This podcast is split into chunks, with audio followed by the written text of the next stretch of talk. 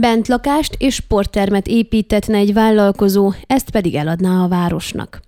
Rendhagyó napirendi pont is szerepelt a Marosvásárhelyi tanácsosok legutóbbi ülésének napirendjén, amely arról szólt, hogy egy meg nem nevezett magánvállalkozó, akinek van egy üres telke és rajta egy romház, a volt sörház ma Szinaja utcában felajánlotta a városnak, hogy épít arra egy sporttermet és bentlakást, és azt eladja az önkormányzatnak. A telek közvetlenül a Marosvásárhelyi sportiskola mellett van. Radu Bölás, a Szabad Emberek pártjának tanácsosa arra volt kíváncsi, hogy miért nem veszi meg a város a területet, és miért kell egy magánvállalkozó tervét és majdani építkezéseit megvásárolnia.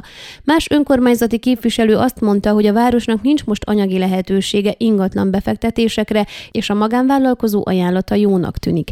Elhangzott, hogy a magánvállalkozó előzetesen jelezte, csak akkor épít sportcsarnokot és bentlakást, ha a város ezt utólag megveszi, ha pedig nem, akkor tömbházlakásokat építetne. Radu Peszkár, a Pro Románia tanácsosa, ingatlan vállalkozó szerint rendjén van, hogy egy magánvállalkozó vállalkozó ajánlatot tesz a városnak, és felajánlja az együttműködését, a városvezetésnek pedig nem kellene elzárkóznia ezelől. Végül Radu Bölás tartózkodásával a városi tanácsosok kineveztek egy öttagú bizottságot, amely tárgyalni fog a magánvállalkozóval a Szinaja utcai ingatlanterv és majdani ingatlanok megvásárlásáról. A Marosvásárhelyi Szász Albert sportiskola igazgatója Csíki Zsolt a Székelyhonnak elmondta, hogy jelenleg az ő iskolájuk az egyetlen az országban működő ilyen jellegű oktatási intézmények közül, amelynek nincs bentlakása, holott nagyon sok diákjuk vidéki, sőt más megyéből való.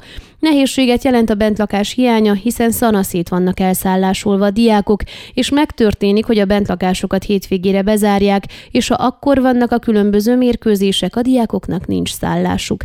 Csíki Zsolt arról is beszámolt, hogy van ugyan az iskolának egy modern sportterme, de mivel több sportágban is edzéseket kell szervezzenek, és mind a délutáni órákban nem ritka, hogy a kézilabda vagy a kosárlabda csapathoz tartozó diákoknak más iskolák sporttermében kell edzeniük.